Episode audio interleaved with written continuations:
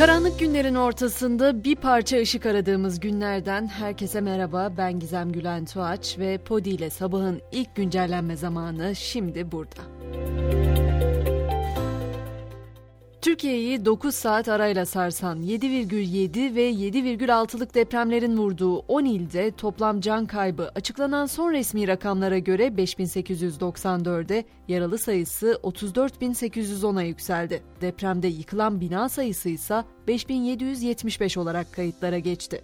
Bu arada İskenderun limanında çıkan yangın devam ediyor. Tüm imkanların seferber edildiği yangına askeri uçak ve helikopterlerle havadan da müdahale edildi. Öte yandan bu 10 ilde 3 aylık olağanüstü hal ilan edildi. O hal 8 Şubat saat 01'den itibaren geçerli olacak. Resmi gazetede yayımlanan karar yarın Meclis Genel Kurulu'nda görüşülecek ve onaya sunulacak. Cumhurbaşkanı Erdoğan ise bugün deprem bölgesine gidiyor. Tabii Türkiye'den ve dünyadan pek çok arama kurtarma ekibi ve gönüllü sahada, bölgede AFAD ekiplerinin yanı sıra madenciler ve askerler de kurtarma çalışmalarında görev alıyor. 14 ülkeden 3294 arama kurtarma personeli geldi, 70 ülkenin de talepte bulunduğu açıklandı. Enkaz altındakiler için zamana karşı yarış sürüyor. Bölgeye giden herkesten duyduğumuz cümle ise durumun ekranlara yansıyandan çok daha vahim olduğu yönünde. Hala ekiplerin ulaşması için yardım çığlıklarının yükseldiği yerler var ama umut şu an belki de tutunduğumuz tek şey. O yüzden umutlandıran haberleri de aktarmak istiyorum. Mesela Kahramanmaraş'ta 3,5 yaşındaki Arif Kaan depremden 48 saat sonra enkazdan sağ olarak kurtarıldı. Adıyaman'da 45 saat sonra arama kurtarma ekipleri 3,5 yaşındaki bir çocuğu enkazdan sağ olarak çıkardı. Yarım saat sonra da annesine ulaşıldı. Hatay'da da yıkılan bir apartman enkazından 49 saat sonra çıkarılan öğretmen Mesude Akar mucizelerden biri oldu. Tüm bu felaketin ortasında depremzedeleri yakından ilgilendiren haberler de var. Hemen onları da paylaşayım. Hazine ve Maliye Bakanlığı depremin vurduğu 10 ilde mücbir sebep ilan edildiğini duyurdu. Bu illerdeki vergi borçları 31 Temmuz tarihine ertelendi. BDDK da depremden etkilenen vatandaşların bankalara olan kredi borçları için kolaylık kararı aldı. Depremlerden etkilenen illerde yerleşik kişilere kullandırılacak ve yapılandırılacak kredilerin vadeleri, ödemesiz dönemlerin uygulanması da dahil bankalarca belirlenecek. Eğitime verilen ara da uzatıldı, deprem bölgesinde okullar 20 Şubat'ta açılacak. Dün Pegasus'tan gelmişti bu haber ardından Türk Hava Yolları da deprem bölgesine dönüş seferlerinin ücretsiz yapılacağını duyurdu. Direkt uçuşlar 13 Şubat'a kadar tek yön ücretsiz olacak. Bu arada İstanbul'da da Kadıköy Sabiha Gökçen Havalimanı metro seferleri yeniden düzenlendi. Seferler afet bölgesine kesintisiz ulaşım desteği sağlamak için 13 Şubat gece yarısına kadar aralıksız devam edecek.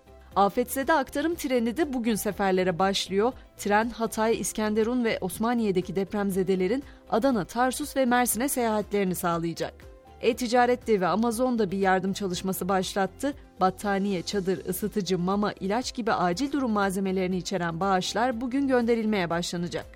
Herkes bir şekilde elini taşın altına koymaya çalışırken, herkesin uzakta da olsa içi kan ağlarken bir yandan da sosyal medya platformlarında depreme ilişkin provokatif paylaşımlarda bulunanlar var malum. 135 hesap yöneticisi tespit edildi bu yönde ve gözaltına alınan 7 kişiden biri tutuklandı. Öte yandan hatırlayacaksınız depremlerde enkaz altında kalanları internet üzerinden arayarak kandırdıkları gerekçesiyle gözaltına alınan 3 kişi vardı. Onlardan da ikisi tutuklandı. Diğeri adli kontrol şartıyla serbest kaldı. Yağmacıların yanı sıra dolandırıcılar da türedi. AFAD adına sahte site kurup bağış toplayan sahtekarlar var mesela. Ya da Şanlıurfa'da yine AFAD forması giyerek hırsızlık yapan biri vardı. O da polisler tarafından yakalandı. Son notumda yıkılan zayıf binaları yapan müteahhitler meselesi üzerine Adana'da bir inşaatta deprem yarıklarının sıva ile gizlenmeye çalışıldığı görüldü. Son olarak İstanbul'da bugün sağlık çalışanları hariç kamu kurumlarında çalışan engelli, malul ve hamile personelle 10 ve daha küçük yaşta çocuğu olanların idari izinli sayılacağını hatırlatayım. Karar meteorolojik raporlar ve olumsuz hava koşulları nedeniyle alındı. Kentte bugün aralıklı kar bekleniyor. Ulaşımda aksamalar, buzlanma, don ve kuvvetli rüzgarla birlikte tipi görülebileceği belirtiliyor. Gelelim spor camiasına. Orada da haberler üzücü. Yeni Malatya spor kalecisi Ahmet Eyüp Türkaslan ve eşi Kübra Türkaslan Malatya'da enkaz altında kalmıştı. Eşi kurtarıldı ancak Eyüp Türkaslan'dan saatler sonra acı haber geldi. Türkaslan maalesef hayatını kaybetti. Voleybol camiası da yasta, Merinos Voleybol'un 27 yaşındaki smaçörü Betül Çakır ve voleybolcu eşi Bedrettin Çakır'ın ölümü voleybol camiasını yasa boğdu. Yine spor camiasından bir de deprem bölgesi için yardım haberleri var. Galatasaray'ın Zaniola transferi depremzedeler için bağış kampanyasına dönüştürülecek. Portekizli yıldız golcü Cristiano Ronaldo'nun imzalı forması da depremzedelere yardım için açık artırmayla satışa çıkarılacak. Elde edilecek gelirin tamamı deprem bölgesinde kullanılmak üzere bağışlanacak.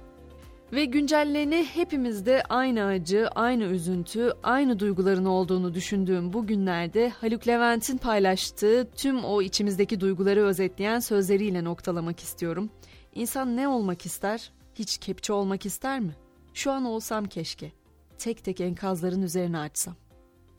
Akşam 18'de tekrar görüşmek dileğiyle. Şimdilik hoşçakalın.